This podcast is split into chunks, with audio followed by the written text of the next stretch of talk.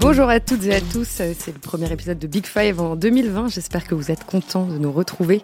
Pour l'occasion, on a décidé de parler un peu de Ligue 1. Et oui, Big Five, c'est le podcast des cinq grands championnats européens. Et au programme aujourd'hui, André Villas-Boas. Il a réveillé l'Olympique de Marseille cette saison. Le public du Vélodrome a repris des couleurs. On va essayer d'expliquer le succès du Portugais sur la Canebière, en revenant aussi sur son parcours. Il a explosé avec Porto en 2011 avant de connaître des expériences plus délicates à Chelsea et à Tottenham. Et avec moi pour cette première de l'année, deux habitués de Big Five. Mon super chef Emmanuel Bonjour. Bonjour Emmanuel. Bonjour Marie. Régis Dupont, notre spécialiste portugais, est avec nous également. Bonjour Régis. Bonjour Marie. Et puis nous sommes en ligne avec un petit nouveau, Mathieu Grégoire, notre envoyé spécial permanent à Marseille. Bonjour Mathieu. Bonjour Marie, bonjour à tous. Et les présentations sont faites, vous avez le menu, maintenant on peut commencer. Un entraîneur sur le retour aux commandes du club le plus brûlant de France. C'était un pari risqué et pourtant ça a l'air de bien fonctionner, très bien même. André Villas-Boas a repris l'Olympique de Marseille cet été. On doit son arrivée notamment à sa relation privilégiée avec Andoni Zubizarreta, le directeur sportif olympien. Alors pour ceux qui ne connaissent pas très bien euh, André Villas-Boas, euh, c'est un Portugais, il a 42 ans et c'est l'ancien jeune entraîneur prodige que toute l'Europe a admiré en 2011. Cette année-là avec Porto, le club de son cœur, il a réalisé un fantastique quadruplé, championnat, coupe, super coupe et Ligue Europa. Après, ça a été euh, plus compliqué. On va bien sûr y revenir. Mais avant ça, je voudrais qu'on aille tout de suite à, Marseille. Euh, donc l'OM, je le rappelle, est deuxième à la trêve. Euh, aucune défaite en championnat depuis le 30 octobre et la claque reçue au Parc des Princes 4 à 0. Mathieu, toi, tu suis l'OM au quotidien. on dit que l'atmosphère est bonne au sein du club depuis le début de la saison, ce qui est assez logique vu les résultats. Selon toi, quelle influence a eu André Villas-Boas à ce sujet? Qu'est-ce qu'il a réussi à instaurer? Comme il le soulignait lui-même, parce que il est, il, est quelqu'un qui a beaucoup de recul sur, euh, même sur ses propres mérites. Euh, comme il le soulignait lui-même, ça tranche déjà avec l'époque, l'époque Garcia, parce qu'on était arrivé euh, à Marseille, on, on a vécu il y a deux ans une très belle saison qui s'est terminée sur une finale de Ligue Europa. Et l'an dernier, une saison euh, dans une atmosphère assez, euh, assez critique, assez délétère, avec un, public qui était très remonté contre l'entraîneur, contre le président. Et c'est vrai que déjà, lui, il a apporté finalement une, euh, du beau moqueur sur, sur tout ça. Il a réduit cette, cette fracture avec, euh, avec des résultats qui, qui sont là, puis aussi une, une façon d'être transparent dans son discours, dans sa gestion. Et c'est vrai qu'il a fait un sans faute aussi dans, tout ce qui est comme jusqu'ici, on y reviendra. Mais voilà, il faut, il faut aussi dire qu'il arrivait, il arrivait tellement sur un champ de ruines que euh, rien qu'avec des recettes assez simples, il a, il a réussi à retourner la situation. Mais c'est quelqu'un qui, par exemple, euh, va critiquer l'arbitrage comme le faisait Garcia. Mais voilà, Garcia, on, était, on avait fait l'overdose, on était euh, fed up. Et là, on a un coach qui arrive et qui, euh, qui, est, plus, élégant, qui est plus classe et puis qui, sait séduire, charmer son, son auditoire et le public aussi du, du vélodrome. Alors la, séduction ou l'aspect humain plutôt, c'est primordial pour, euh, pour AVB. Il disait lui-même, mon idéal dans la vie est de laisser triompher l'homme que je suis par rapport à l'entraîneur que je voudrais être. Ce sont ces mots pardon, dans, dans France Foot en, janvier 2013. Et ça se ressent euh, dans son management, euh, évidemment. Tous les reporters qui, qui suivent Marseille pour l'équipe sont unanimes. la communication de Villas-Boas avec ses joueurs en particulier est à la fois chaleureuse et très franche il n'y a pas forcément un rapport de proximité. Euh, moi, j'ai pas un rapport de proximité absolu euh, avec lui. Euh, il y, a, y, a, des entraîneurs de, de l'OM que, que j'ai connus plus intimement ou que j'allais plus fréquenter ou en tout cas contacter plus, plus régulièrement. Mais, mais si vous voulez, il est, euh, il est avec les journalistes comme il est avec les joueurs. C'est-à-dire que euh, il, voilà, quand les choses vont bien, il, il, dit ce qu'il a à dire. Il peut complimenter. Il peut être, voilà, il peut être, il peut être gentil. Il peut être, voilà, très courtois. Et puis par contre, quand il y a un, quand il y a un message à, passer, il le fait passer. Hein. Il n'a a pas une relation non plus de, franche camaraderie euh, avec, euh, avec ses joueurs. Mais ce qui est bien, c'est que c'est assez linéaire, contrairement à pas mal d'entraîneurs qui sont, euh, quand tout va bien, ils, font les, ils font un peu les hypocrites, ils sont, ils sont très accessibles. Et puis dès qu'ils ont dès que ça va un peu moins, un peu moins bien et qu'ils se prennent une critique dans la figure, bah alors là, euh, on a l'impression qu'ils ont, qu'on a trahi une relation de confiance ou, ou quelque chose comme ça. Et c'est vrai que lui, il est assez, euh, il n'est pas dupe de comment fonctionnent les choses. Il sait que si il y a des résultats qui seront moins bons dans les mois à venir, il se fera, euh, il se fera forcément tailler. Mais donc justement, il essaye de de, de, de, se prémunir de ça, c'est-à-dire de pas être dans la courtisanerie aussi bien avec les, joueurs que les journalistes, mais en même temps d'avoir voilà de dire les choses quand il faut les dire. S'il n'est pas d'accord, il, il, le dit et ça c'est ça crée des bases voilà assez euh, assez honnêtes et assez transparentes. Alors l'une de ses caractéristiques et ça plaît euh, particulièrement à Marseille, c'est que c'est qu'il adore lancer les jeunes. Euh, il l'a fait à Porto, il l'a aussi fait à Shanghai aussi en 2017 et Régis il le fait aussi à Marseille cette saison. Oui, oui, c'est un entraîneur de, de, toute façon audacieux.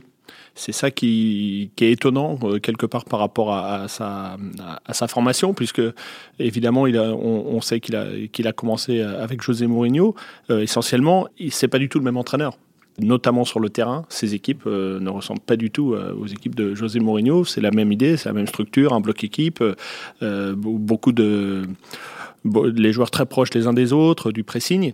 Mais euh, c'est aussi une équipe qui joue très haut. Euh, il l'avait fait à Porto, ça marchait très bien. Il le fait, euh, il le fait également à Marseille. Il a essayé de le faire en, en Angleterre à un moment, ça n'a pas toujours très bien fonctionné.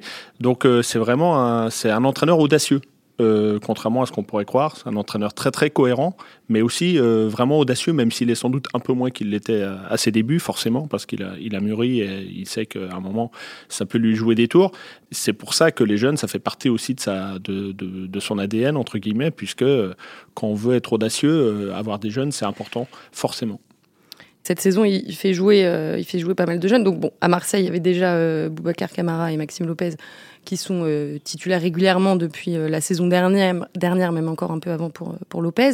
Mais par exemple, euh, il a, il a beaucoup fait jouer Lucas Perrin, défenseur central. Mathieu, c'est à toi que je m'adresse. Défenseur central qui a été quatre fois titulaire depuis le début de la saison je suis quand même plus réservé sur le côté des jeunes parce que je pense que par exemple par rapport à un Bielsa, Bielsa par exemple quand on voit l'équipe qui qu'il a eu à Lille, par exemple, euh, ça pour moi c'est vraiment, euh, là c'est vraiment, je lance beaucoup de jeunes et, euh, et je pense que euh, avec euh, Benzia et compagnie, je peux arriver à, à faire un, un, boulot incroyable et, et, et, être dans le top 3 de, de Ligue 1. Villas-Boas, il est quand même, il est quand même pas à ce niveau d'audace hein, pour moi parce que Villas-Boas, il, il va se reposer beaucoup quand même sur les cadres. Et après, il va mettre en place une hiérarchie. Par contre, en fait, ce qui est intéressant par rapport aux jeunes, c'est pas qu'il en lançait plein. Lucas Perrin, par exemple, euh, honnêtement, il était là pour, pour compenser. Hein, il était quatrième défenseur central. Mais euh, déjà, il va, les mettre, il va les mettre dans les bonnes conditions quand même pour se préparer au cas où le, jeune doit, doit, doit rentrer. Mais après, voilà, s'il y a par exemple un Florian Chabrol dont, qui, qui de louange euh, l'été dernier, il a disparu du paysage aujourd'hui parce que il est meilleur, quoi. Mais par contre, voilà, il est toujours dans une hiérarchie très claire. Et ça, les jeunes savent à quoi s'attendre en fait. Et ça, c'est bien. C'est-à-dire qu'il y a pas mal de coachs qui disent ouais, aux petits jeunes, euh, ne pars pas en prêt, reste avec nous. Euh, euh, tu auras peut-être un peu de temps de jeu à un moment. On va essayer de voir. Enfin, pour beaucoup de coachs, le, le, jeune est un peu un élément de com. Pour Villas-Boas, il est un élément très rationnel. C'est-à-dire qu'il l'a dit en conférence de presse. Moi, j'estime que si le jeune, il est meilleur à l'entraînement que tel cadre, et eh ben, à ce moment-là, il va jouer. Mais il dit, mais ça, ça arrive très peu souvent. Il dit, bah, attention, un jeune qui est meilleur qu'un qu'un cadre ou qu'un titulaire de, de, de l'année précédente, ça, ça arrive très peu. Mais il a dit, voilà, au moins les, les cartes en fait sont, sont, sont rebattues pour tout le monde, les choses sont claires. Il ne va pas hésiter à lancer un jeune. Après, quand on regarde sa structure d'équipe, il est quand même, il est quand même assez, euh, assez conservateur. Il est très attaché à la possession du ballon, à son 4-3-3. Mathieu, juste pour, pour, pour, revenir sur les, euh, sur les cadres, justement, il y avait pas mal de enfin plusieurs cadres qui étaient en difficulté euh, à l'OM il a réussi à, les relancer, voilà, à les transformer. Et le meilleur exemple, je pense, c'est Jordan Amavi, latéral gauche, euh, qui retrouve euh, peu à peu Manu son, meilleur niveau. Oui, oui, c'est c'est vrai que c'est un très bon exemple parce qu'il était pris en grippe par le, vélodrome. Il lui a laissé du temps. Il a aussi su le défendre publiquement puisque dès qu'il est arrivé à Marseille, il a fait comprendre aussi qu'il n'était pas là pour dire du mal d'un joueur publiquement et donc dans les médias, il est toujours là pour, euh, pour les défendre. En revanche, il a une discussion avec ses joueurs, il, a, il est ouvert aussi au tête-à-tête, il lui a beaucoup parlé avec euh, à ma vie à un moment où on pensait qu'il allait euh, s'écrouler puisqu'il avait des, des difficultés techniques et puis aussi à, à, subir cette pression du vélodrome. Il a, il a cherché presque un, nouveau latéral gauche. Oui, il a réussi à le remettre en selle. Villas-Boas, de façon générale, il a réussi à se faire accepter, à se faire euh, adopter par ses joueurs. Je me souviens de la vidéo où euh, il fête son anniversaire à l'entraînement et les joueurs lui, lui forment une haie d'honneur. Il est à la fois proche des joueurs, mais sans être non plus copain. Donc, il a, il a trouvé d'une certaine façon la bonne distance et les joueurs savent qu'ils peuvent aller s'adresser à lui là où peut-être euh, la saison dernière il y avait soit pas de communication, soit un double discours qui était ressenti avec Rudy Garcia. Oui, pareil, c'est Steve Mandanda euh, qui est bien plus en confiance aujourd'hui euh, depuis qu'il arrive. Il lui a donné le, le, brassard de capitaine. Euh, il a aussi donné les clés du jeu à, Dimitri Payet. Donc, comme disait Mathieu, il sait s'appuyer sur des cadres, mais il n'est pas obtus et il, va, il, va essayer de prendre à chaque fois la meilleure décision en, fonction des hommes qu'il a, qu'il a sous la main. Il a, il a fait des choses aussi quand ça allait un petit peu moins bien. Il n'a pas hésité à mettre Maxime Lopez parfois au poste de milieu excentré, à faire monter euh, Boubacar Camara au milieu alors que c'est un, défenseur euh, à la place de Strootman. Donc il n'hésite pas à faire aussi des choix forts pour, euh, pour essayer d'avoir les meilleurs résultats possibles. La relation avec son vestiaire, c'est sans doute l'un des éléments qui a plombé son expérience à, Chelsea. On va faire un, un petit flashback. Euh, en 2011, après son, triomphe à, Porto, Villas-Boas signe en grande pompe à Chelsea, un transfert à 15 millions d'euros. C'est toujours le, record pour un entraîneur, euh, si je ne me trompe pas. Mais la grève n'a pas pris entre le Portugais et les Blues. Du coup, il a été remercié par euh, par le président Roman, Abramovich pardon, au bout de huit mois avec un bilan d'1,7 points par match. Et l'une des raisons principales de, de, son échec, c'était les relations très compliquées avec les cadres du vestiaire et notamment l'emblématique euh, trio euh, John Terry, euh, Frank Lampard et Didier Drogba. Bah oui, parce que déjà, tout bêtement, il avait, il avait, il avait leur âge, quasiment. ils avaient le même âge. Et lui, il avait à peine 34 ans les joueurs avaient presque l'impression que Villas-Boas venait leur apprendre le football, alors que c'était des joueurs installés qui jouaient la Ligue des Champions depuis des années, contrairement à, André Villas-Boas. Donc il y a certainement ce côté sur, de lui qu'il a pu avoir, qui, est lié certainement à ses, origines. Hein. Euh, il est issu d'un milieu aisé, euh, très jeune, donc on connaît son histoire avec Bobby Robson, hein, sa carrière qui est lancée parce qu'il est voisin avec Bobby Robson, qu'il crée le dialogue avec Bobby Robson. Quand déjà on est voisin avec Bobby Robson à Porto, c'est qu'on vit dans les beaux quartiers. Voilà, c'est un enfant bien né. Euh, il avait 17 ans à peine. Voilà, qui parle, qui parle toutes les langues, euh, qui, est très à l'aise, qui est destiné euh, plus tard à devenir sans doute le président du Football Club de Porto. Donc voilà, quelque part tout est, tout est écrit pour lui depuis le début. Et sans doute qu'en arrivant à, Chelsea, il était trop empli de certitude. Hein. on, l'a rappelé, il avait tout gagné à Porto, une saison quand même extraordinaire à Porto, vraiment fantastique, avec Falcao qui bat le record de buts en, en, Ligue Europa. Enfin voilà, vraiment une saison extraordinaire à tout point de vue pour, pour Porto. Et il arrive quelque part euh, quelque, trop jeune, il l'a reconnu d'ailleurs, sans doute presque plus pour tuer le père en allant à Chelsea que pour euh, des raisons rationnelles, euh, il, va, il va à Chelsea finalement. C'est sans doute une erreur. Il allait trop tôt à Chelsea parce qu'il fallait euh, quelque part faire aussi bien que Mourinho. Il, avait gagné la, Coupe d'Europe. Et ben voilà, il allait montrer aussi à Chelsea qu'il pouvait faire mieux que Mourinho. Et ben évidemment, ça n'a pas marché. Il, avait, il, était un petit peu trop jeune. Mourinho, contrairement à lui, avait attendu un tout petit peu plus avant d'arriver dans, dans, des très grands clubs.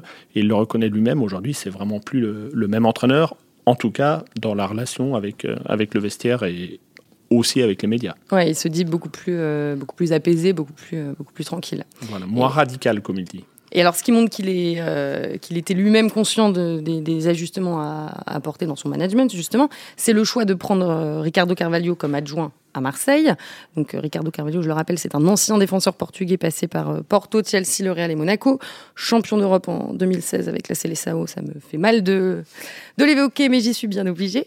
Alors Villas-Boas n'a jamais été joueur professionnel, donc il avait besoin de Carvalho pour son ressenti du terrain ça lui donne une forme de, crédibilité. C'est sûr que quand vous avez Carvalho qui explique euh, ce qu'il faut faire sur euh, coup de pied arrêté défensif, dans les duels aériens, ça, aide à faire passer le message. Et c'est vrai qu'il a reconnu les erreurs de jeunesse qu'il avait faites à, Chelsea parce qu'il n'avait pas forcément pris conscience de la culture du club, de la, de la dynamique de vestiaire. Il a compris aussi qu'à Chelsea, il avait voulu changer trop de choses trop vite et il s'est assoupli aussi. Il a pris en compte que euh, dans un effectif, quand on arrivait, il y avait des tauliers, il y avait euh, des hiérarchies et il est peut-être un petit peu plus souple désormais. Quand je vois qu'à Marseille, il est désormais, c'est pas c'est pas un, entraîneur qui va instaurer des, des amendes ou faire partir ses joueurs au vert avant chaque rencontre. Il manie assez peu le bâton désormais. En revanche, même si ce management est plutôt cool, euh, si ça ne va pas, s'il y a une altercation, s'il estime qu'il n'y a pas assez d'implication, d'intensité à l'entraînement, là, il ne va pas hésiter à stopper la séance. Et Mathieu, juste pour, pour revenir à, à Carvalho, justement, dans son dans l'aide qu'il apporte à, Villas-Boas. Est-ce que tu penses, enfin, est-ce que tu as l'impression, toi, que la relation qu'ils ont tous les deux est primordiale un peu dans le fonctionnement de, du club aujourd'hui, enfin de l'équipe? Comme Régis le, le, sait, il, est attaché, comme beaucoup d'entraîneurs portugais, à un staff euh, quand même très élargi avec une répartition des tâches euh, extrêmement définie. Hein. C'est des, des, coachs qui viennent, et c'était ce qui avait aussi un peu, euh, un peu coincé en 2014, avec 5-6 adjoints et une grosse enveloppe pour les adjoints. C'est très très important pour eux parce qu'ils se considèrent comme des managers supervisant dans Donc Carvalho n'a pas forcément une, une importance par rapport à Souza, par rapport à, d'autres de ses adjoints, il, voilà, il les considère comme comme tout. Il fait, il il faut une table ronde à chaque fin d'entraînement. Par exemple, vous parlez de Perrin, euh, voilà, euh, sujet Perrin. Euh, Perrin, est-ce qu'on peut le lancer à Dijon C'est notre quatrième défenseur central. Est-ce qu'on peut le lancer Chaque adjoint donne son avis. Et à la fin, même Carvalho me, le disait, c'est Villas-Boas qui tranche. Hein. Il me dit, moi, je pense que mon avis a, a de l'importance vu que vu qui je suis, vu ma carrière, vu mon ressenti. Mais voilà, c'est André qui décide à la fin. Donc ça, il, il aime ce, ce fonctionnement euh, comme ça très collectif. Et ce qu'il y a avec Carvalho aussi, c'est que j'ai l'impression d'Henri que c'est il, prépare déjà un peu l'avenir parce que c'est pas quelqu'un qui se voit euh, qui se voit entraîneur encore des années. Et c'est marrant, mais il y a une relation. J'ai l'impression qu'il se dit euh, Carvalho, moi je l'ai connu à Shanghai, je le connais depuis très longtemps depuis Porto il, peut être un très bon entraîneur et, on a l'impression qu'il y a même un passage, euh, un passage de flambeau en fait, euh, euh, petit à petit, qui va faire de Carvalho un, peut-être un futur grand entraîneur portugais. On verra ce que ça donnera, mais on a l'impression que voilà, Villas-Boas est aussi un petit peu choisi pour ça. Et effectivement, comme vous disiez déjà, au niveau des égaux, voilà, il, il, a voulu ajouter cette corde à son arc avec Carvalho, d'avoir un grand joueur qui sait exactement ce que, ce que pense un Payet, ce que pense un Mandanda qu'il a joué quand il était à Monaco, et qui va pouvoir lui dire euh, tiens là, je pense que le Payet il est un petit peu bougon, euh, tu devrais peut-être faire attention à ça. Et notamment, je vous, rappelle que même là contre Nîmes, à la mi-temps de, Nîmes-Marseille, de Marseille-Nîmes, où il y avait 0-0, il y a eu un début d'échauffourée juste avant la mi-temps, et ben Payet a, a, été à deux doigts de péter un plomb, et, euh, et Villas-Boas a encore pris dans le vestiaire euh, à la mi-temps pour lui dire voilà, tu ne nous refais pas comme contre Montpellier, ça nous, ça nous avait coûté euh, des points en championnat avec des quatre matchs de suspension. Et sur ça, ça Carvalho a une vision très, euh, très juste qui va, qui va permettre à Villas-Boas d'affiner son, jugement.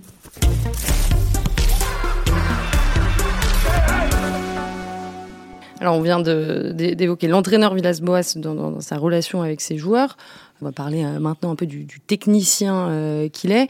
Régis, on, en a parlé on l'a évoqué jusqu'à présent. Est-ce que tu peux revenir rapidement sur cette période à Porto et surtout cette victoire en, Ligue Europa euh, alors qu'il avait euh, que 33 ans? Quand euh, Villas-Boas arrive à Porto, déjà il arrive en terrain connu, hein, parce qu'on le rappelle, donc il est, né, il est né à Porto, il a grandi à Porto, voisin de Bobby Robson. Bobby Robson, c'est à Porto, c'est quand même un, entraîneur qui représente beaucoup, beaucoup, beaucoup, beaucoup de choses. Et Bobby Robson, c'est l'entraîneur qui a formé José Mourinho.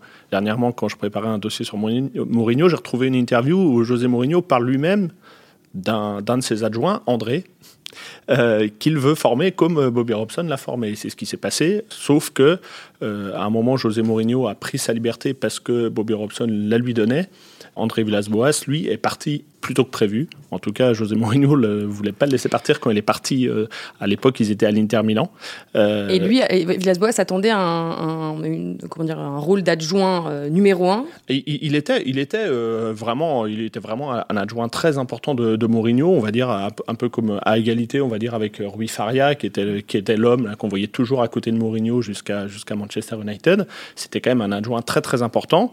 Mais Mourinho voulait le garder et André Villas-Boas sentait que quelque part il n'était plus tout à fait sur la même longueur d'onde, ce qu'on peut voir d'ailleurs dans leur façon d'entraîner et de faire jouer leurs équipes. Et il est parti. Depuis d'ailleurs, euh, ils, sont, ils sont en conflit, même s'ils ne le disent jamais, euh, ils, ne se parlent plus, ils ne peuvent plus se supporter l'un et l'autre, mais ça c'est ça, c'est officieux, on va dire.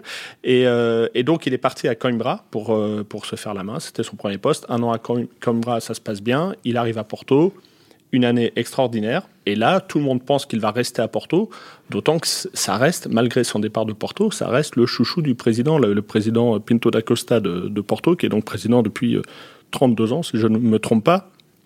En a fait clairement son, successeur. Euh, il l'imagine dans le, dans, euh, au poste de président. Et juste avant de partir à Chelsea, euh, Villas-Boas avait dit Je suis assis sur le trône dont j'ai toujours rêvé. voilà, c'était, c'était le poste dont, dont il rêvait. Porto, c'est, c'est extraordinaire. C'est, le, dernier, le dernier grand entraîneur du Grand Porto, c'est, c'est André Villas-Boas. Depuis, depuis Porto a chuté, il y avait encore des grands joueurs Falcao, Rames Rodriguez, Moutinho. Donc, effectivement, un entraîneur à qui tout réussissait. Oui, à ce euh, moment-là, toute l'Europe pense que c'est le, nouveau génie du foot, sauf que, sauf que ça a été euh, plus compliqué, euh, puisqu'après il est parti à Chelsea, donc voilà, il ça n'a pas marché, on en a parlé. Ensuite, Tottenham, en 2012, là, il termine cinquième en battant le record de points du club, donc c'est quand même pas trop mal. Mais la saison suivante est plus compliquée après le, départ de Gareth Bale au, au Real et il est licencié en décembre 2013. ensuite, il a pris un, petit break et il a joliment rebondi au Zénith Saint-Pétersbourg en Russie. Oui, et il faut même préciser qu'en 2013, après ses échecs à, Chelsea et Tottenham, il est sondé à la fois par le PSG, par le biais de, Nasser Al-Khelaifi, et par le, Barça, qui essaie de prendre la température aussi, par le biais d'Andoni Zubizarreta, qui était euh, directeur sportif. Donc finalement, ces, euh, ces opportunités-là n'aboutissent pas, et en 2014, il signe euh, il signe au Zénith. Alors les, deux saisons sont plutôt bien passées. Il avait un bon effectif à disposition. C'était un peu des courbes inverses en championnat et en, Ligue des Champions. Première année, il termine euh, champion. Euh, il se fait euh, éliminer en revanche en, en Ligue des Champions, puisqu'il termine troisième d'un groupe euh, derrière Monaco et, Leverkusen. Après, il ira jusqu'en quart de finale de Ligue Europa, éliminé par le, futur vainqueur euh, CVFC. Et la seconde année, ça se passe un petit peu moins bien, puisqu'il termine troisième. Il est décroché par le duo euh, CSK Moscou-Rostov. En revanche, en Ligue des Champions, il va jusqu'en huitième où il perd contre euh, Benfica, un club portugais. Donc il avait euh, là-bas un effectif euh, assez bon, il jouait en 4-2-3-1, il y avait des ailiers qui créaient des différences avec Hulk, Dani, il s'appuie aussi sur un, un œuf devant assez costaud, Rondon, et il avait fait venir un, un, milieu défensif pour soulager sa défense qui était Ravi Garcia. Alors tu parles de 4-2-3-1. Cette saison, en l'occurrence, avec Marseille, il joue euh, régulièrement en 4-3-3. Comment est-ce qu'on peut définir euh, sa philosophie de jeu à André Villas-Boas? Alors lui, c'est le 4-3-3. Hein. À Porto, c'était 4-3-3, il n'en bougeait pas. Et globalement, dans sa carrière, on va dire que 9 fois sur 10, il a dû jouer en 4-3-3. Donc ça, c'est clair. Je n'ai pas besoin d'être prudent sur le sujet.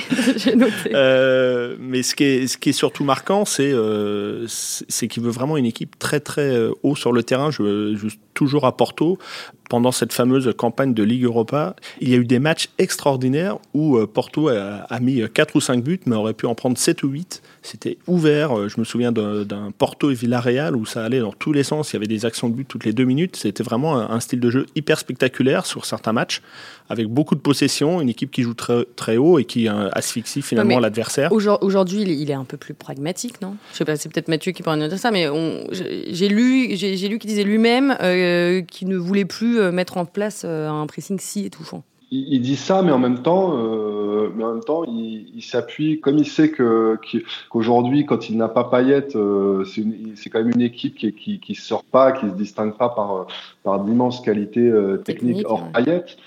Si vous voulez, il, installe quand même son équipe très haut et on en parle du pressing, mais c'est l'OM et de loin l'équipe qui, domine au classement des courses à haute intensité.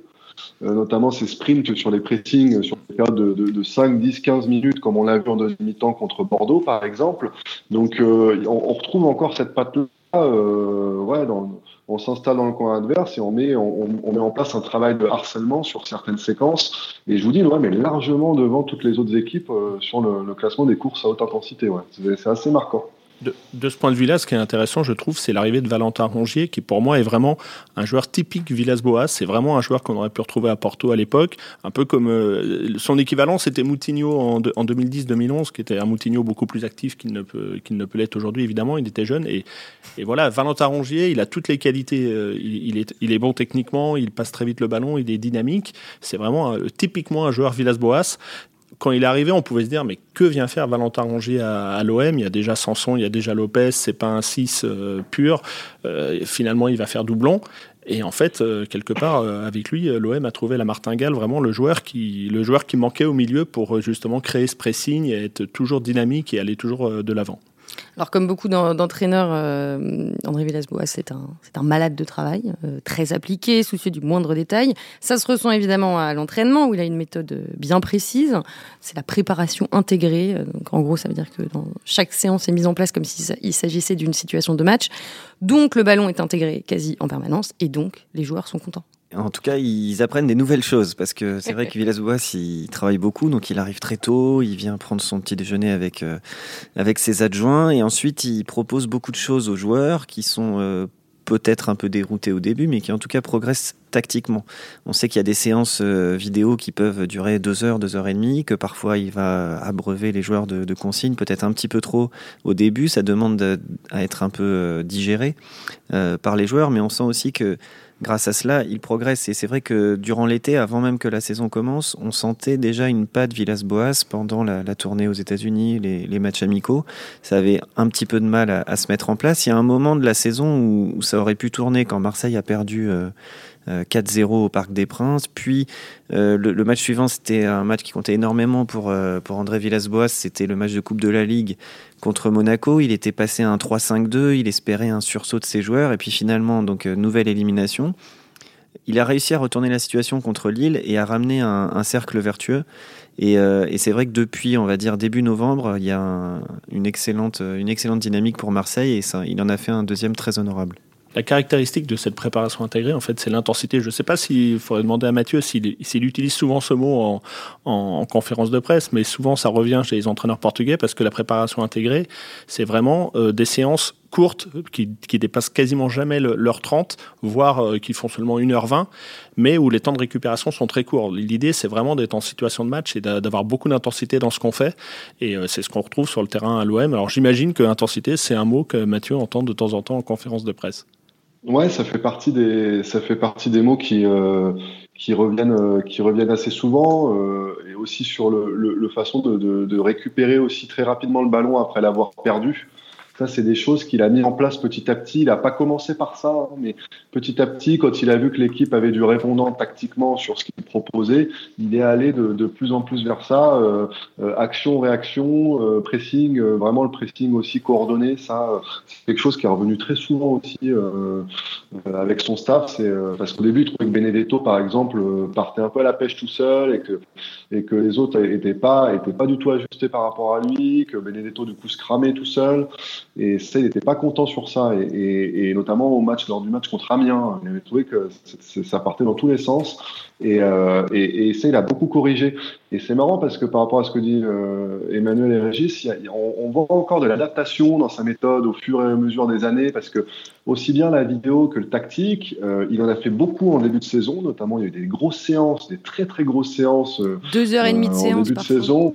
Ouais, alors ouais, sur la vidéo, mais, mais, mais, mais en fait, je pense qu'il s'est adapté aussi sur ça parce que depuis deux mois, c'est très light l'entraînement. C'est-à-dire qu'ils ont, euh, ont des programmes très aménagés. Euh, ils ont des séances très courtes. Ils préservent beaucoup les, organismes. Des Alvaro, des Benedetto s'entraînent très peu parce qu'on est beaucoup dans la récup. Et en fait, voilà, il, il estime qu'ils ont beaucoup bossé avant, qu'ils ont digéré plutôt ce qu'il leur a appris. Et aujourd'hui, on est sur vraiment, on est sur un, on est sur un programme qui peut qui peut sembler même très light euh, parfois euh, d'entraînement quoi.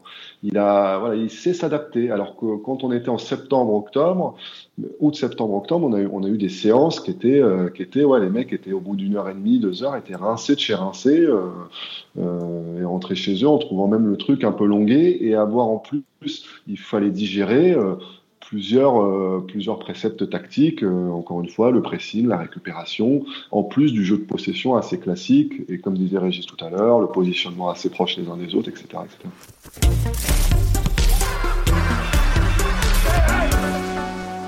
Et oui, il devient plus pragmatique avec l'âge, sans doute, André Villas-Boas. Euh, alors, il a aussi marqué les esprits euh, hors du terrain euh, grâce à sa, relation avec ses dirigeants, avec les médias, avec le public. Mathieu, ce qui joue particulièrement dans sa bonne intégration à Marseille, euh, on l'a évoqué, c'est sa relation très forte avec le directeur sportif euh, Angonis ou Bizarreta. Alors la relation, elle est, assez étonnante parce que, bon, déjà, on, on se rappelle qu'en fin septembre, on avait sorti un papier dans l'équipe en disant notamment Mélisande Gomez, en disant voilà, il est, il est, menacé. Il est menacé sous bizarre état, il va sauter. Effectivement, courte là dans le collimateur, et là toujours dans le collimateur. Et aujourd'hui, si on va pas se mentir, s'il est encore aujourd'hui à l'OM en Denis Bizarreta, c'est grâce à André Villas-Boas, parce que Villas-Boas a dit, moi, je suis venu notamment dans, les, dans la roue de, dans le sillage de, de, de Zubizarreta. C'est quelqu'un en qui j'ai entièrement confiance. On marche ensemble. Donc, vous n'y touchez pas. Sinon, euh, moi, euh, je ne dirais pas qu'il a mis sa, sa, démission dans la balance. Je n'ai pas assez d'éléments pour vous dire ça. Mais en tout cas, il l'a soutenu très fermement en disant voilà, moi je, je suis arrivé dans ce bateau-là avec, avec Zubizarreta. Alors moi, c'est marrant, j'ai l'impression que Zubizarreta, en fait, c'est comme s'il faisait partie de son staff, en fait.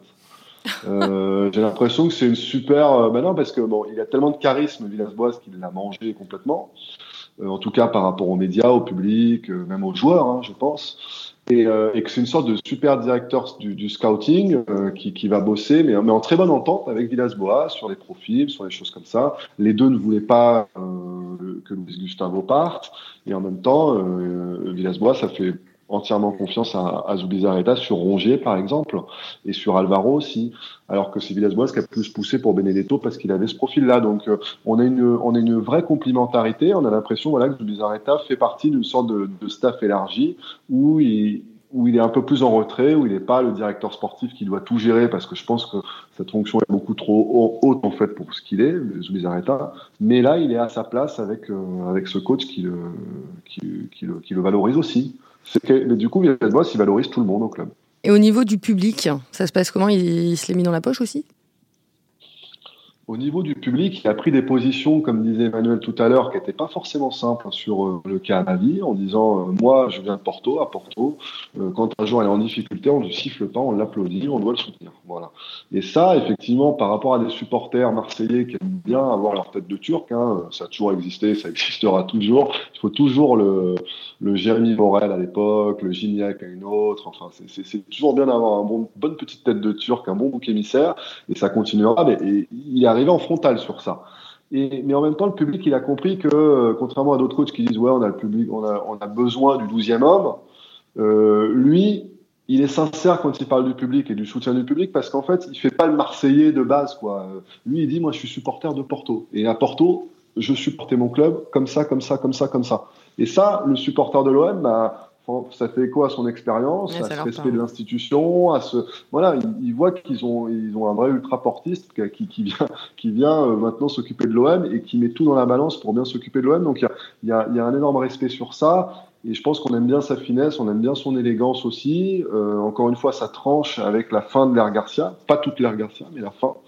Donc on, aime bien ça. Il n'y a pas forcément un degré de d'adulation, de, de, d'admiration comme pour euh, Bielsa, ou d'empathie comme il y avait eu pour Guéret. Il est peut-être un petit peu en dessous à ce niveau-là, mais il y a un, un, vrai respect de, de, son travail et de, et de façon dont il a, ouais, il a redonné des, couleurs à, l'OM. Oui, de toute façon, à ce, sujet, c'était difficile de, faire pire que Rudy Garcia. Très rapidement, messieurs, avant de conclure, parce qu'on est en train d'exploser les timings, je vais me faire tirer les oreilles. À votre avis, est-ce que ça peut durer, cette embellie marseillaise, cette belle histoire entre, entre Villas-Boas et l'OM ça peut durer, mais je dirais que ça ne dépend pas beaucoup de lui finalement, hein, parce que avec l'équipe, avec l'effectif qu'il a actuellement, si l'an prochain l'OM est en, en, Ligue des Champions, ce sera très compliqué. Payet aura un an de plus, euh, le, enchaîner les matchs. L'effectif actuel n'est pas taillé pour euh, faire la Ligue des Champions et la Ligue 1, donc de toute façon, ça dépend pas de lui, ça dépend de, de la capacité de, re, de, recrutement de l'OM très, très clairement. Ouais, dernière participation de l'OM, c'était en 2013 sous Eli Bope, et l'OM avait fini dernier de son groupe avec 0 points. Manu? Le plus dur commence pour lui parce que deuxième, deuxième à, la, mi-saison, c'est déjà un, bel exploit, mais on sent que Lille, Rennes, Monaco poussent et il va falloir résister à tout ça. Ils ont un mois de janvier compliqué avec, avec beaucoup de déplacements et puis il faudra qu'il, lui, ne renouvelle pas certaines erreurs comme il avait pu faire avant le, classique où justement peut-être sa seule erreur de communication à destination des supporters, ça avait été de faire croire que c'était un match comme un autre, un match qui ne compte pas trop pour lui. Euh, ou aussi peut-être tactiquement il avait, euh, il avait mis euh, euh, il avait fait une petite erreur en voulant instaurer un pressing très haut, mais qui n'était pas coordonné, qui avait coupé son équipe en deux. Là, il est sur deux mois excellent. Euh, je suis pas certain que ça dure, mais je pense qu'il a montré qu'il pouvait euh, emmener cette équipe dans les trois premiers de Ligue 1. Mathieu, le mot de la fin très rapidement. Oui, bah moi je pense qu'il il est sur une bonne lancée. Ça dépendra euh, effectivement, comme disait Régis, de la marge de manœuvre qu'il aura au prochain mercato et aussi bah, des, des, offres qu'il aura. Il est possible qu'il qu il a pris Marseille, il est venu pour pas grand chose. Enfin, en tout cas, il a baissé baisser ses, ses, exigences financières, par exemple, pour venir à Marseille, pour se relancer et ce qui ne va pas justement attirer la, susciter la convoitise de grands clubs européens, c'est une possibilité. Et là, on verra les, choix qui se présenteront à lui. quoi qu'il en soit, prochain match le 10 janvier avec un déplacement à Rennes. Euh, on va s'arrêter là. Merci à tous les trois, Régis Dupont, Emmanuel Beaujean et Mathieu Grégoire. Euh, chers auditeurs, je vous renouvelle tous mes voeux, euh, tous mes meilleurs voeux pour 2020. J'espère que cette année, pour le coup, on sera champion d'Europe. À très vite.